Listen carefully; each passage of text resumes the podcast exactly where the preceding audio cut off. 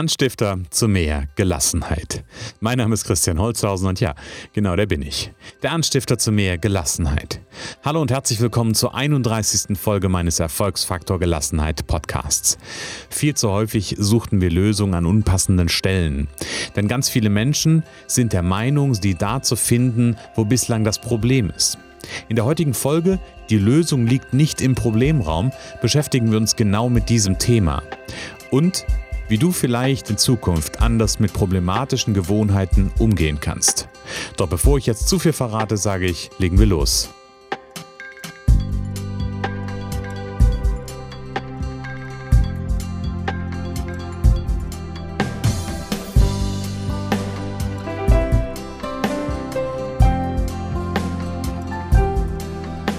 In der letzten Podcast-Folge ging es um das Thema Gewohnheiten.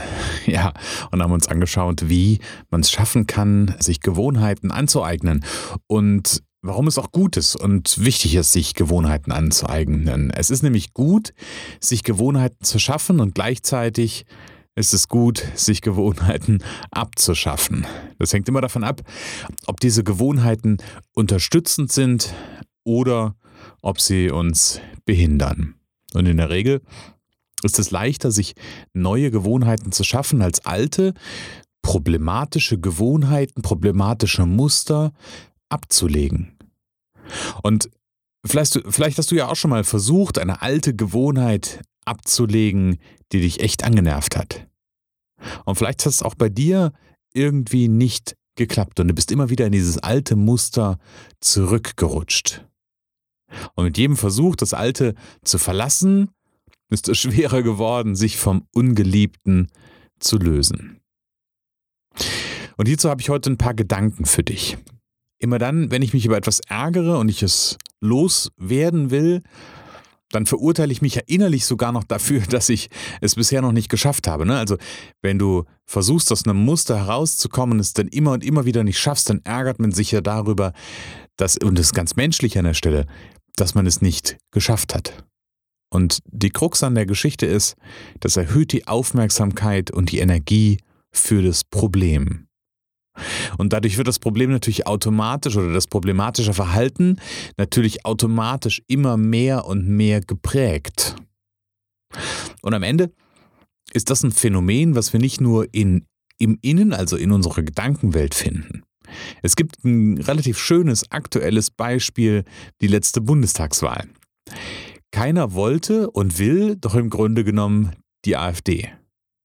Allerdings haben die Medien und auch die Politiker so viel über diese Partei geredet, um der Bevölkerung zu signalisieren, dass das keine gute Wahl ist, dass sie genau damit eine Bühne geschaffen haben. Denn diese Aufmerksamkeit, dieser Versuch, diese Partei loszuwerden, hat sie eigentlich noch viel mehr mit Energie versorgt. Und ja, was das Ergebnis ist, haben wir ja am Ende gesehen. Und genau das Gleiche ist es, was wir machen, wenn wir Gewohnheiten ändern wollen. Wir beschäftigen uns mit der problematischen Gewohnheit, mit dem problematischen Muster, mit dem Thema und geben dem Problem damit Energie. Meiner Ansicht nach und meiner Erfahrung nach gibt es einen ganz wichtigen ersten Schritt, um dieses Dilemma zu lösen. Wir müssen erstmal, ohne darüber nachzudenken, ohne zu, zu äh, versuchen, da was zu ändern, müssen wir uns dahin versetzen, dass wir uns annehmen damit, wie es ist. Also annehmen damit, dass diese alte Gewohnheit da ist, dass dieses alte Muster da ist, dass dieses, dieses Problem einfach im Moment noch da ist. Das ist der erste Schritt, ich glaube, den wir alle alle viel mehr verinnerlichen dürfen. Und der zweite Aspekt, wenn es darum geht, irgendwie mit den alten Gewohnheiten umzugehen, ist der, dass wir davon ausgehen, wir könnten einfach irgendetwas ablegen, wir könnten irgendwas ausziehen, wie ein paar Socken, wie ein paar Schuhe, wie einen alten Hut, den wir an die Seite legen. Und das wäre es gewesen. Was wir meist allerdings außer Acht lassen, ist, dass an der Stelle, an der vorher das Problem war, oder dieses problemhafte Verhalten oder diese Gewohnheit. Wenn wir das ablegen, entsteht da ein Vakuum. Und dieses Vakuum möchte gern mit Leben gefüllt werden. Ich gebe dir ein ganz einfaches Beispiel dazu. Was braucht der Raucher, der mit dem Rauchen aufhört? Denn ein Ich rauche jetzt einfach nicht mehr wird in den allermeisten Fällen nicht zum Ziel führen. Und automatisch sucht sich quasi das System einen Ersatz. Entweder ist es der Rückfall, ja, also dass Menschen vielleicht ein paar Tage nicht rauchen und dann wieder anfangen zu rauchen und mehr rauchen als zuvor, weil es dann plötzlich der Suchtdruck wieder da ist. Oder aber es kommen solche Geschichten wie mehr Schokolade essen etc. Diese problematische Angewohnheit braucht also eine Kompensation, um sie loszuwerden. Und an dieser Stelle scheitert es oft. So Sätze wie, gerade manchmal das Rauchen-Thema mit, mit der Schokolade am Ende, aber so Sätze wie, ich will keine Schokolade mehr essen, wird nichts bringen. Denn das, was fehlt, das ist die Lösung. Und das ist ganz, ganz spannend. Menschen suchen die Lösung in den meisten Fällen, gewohnheitsmäßig, im Problemraum. Also genau da, wo zuvor das Problem war oder vielleicht in dem Moment noch ist. Und das Spannende ist, die meisten finden das Gegenteil, also die, den Lösungsraum. Das ist nämlich da, wo wir, die, wo wir die Lösung finden. Die meisten finden den Lösungsraum total klasse, wenn man da mal reingeführt wird und bleiben aber trotzdem hartnäckig im Problemraum. Du kannst ja mal ein Problem denken, was dich vielleicht im Moment gerade so umtreibt. Und kannst ja mal reinspüren und mal reinhören, was sind so nicht die Fragen, die du dir stellst, um das Problem zu lösen. Vielleicht kommt da sowas wie, was genau ist denn das Problem? Oder woher kommt das Problem? Wie merkst du eigentlich, dass du das Problem hast? Und warum schaffst du es nicht, das Problem zu lösen? Das sind ja so Fragen, die, wenn man jemandem erzählt, pass mal auf, ich habe ein Problem, dann ist ja die erste Frage, was kommt, ja, was genau ist denn das Problem? Doch mit all diesen Fragen bewegst du dich und bleibst du im Problemraum. Und das ist meine Erfahrung aus den letzten Jahren. Das können Menschen, da schließe ich mich zum Teil ein, aber das können Menschen wunderbar. Der Problemraum hat so eine ganz eigene, so eine ganz eigene Magie. Der bindet Menschen. Weil da haben wir echt eine hohe Kompetenz, in diesem Problemraum zu bleiben. Allerdings, was Gutes zu verstehen ist, dass wir an der Stelle die Lösung einfach nicht finden können.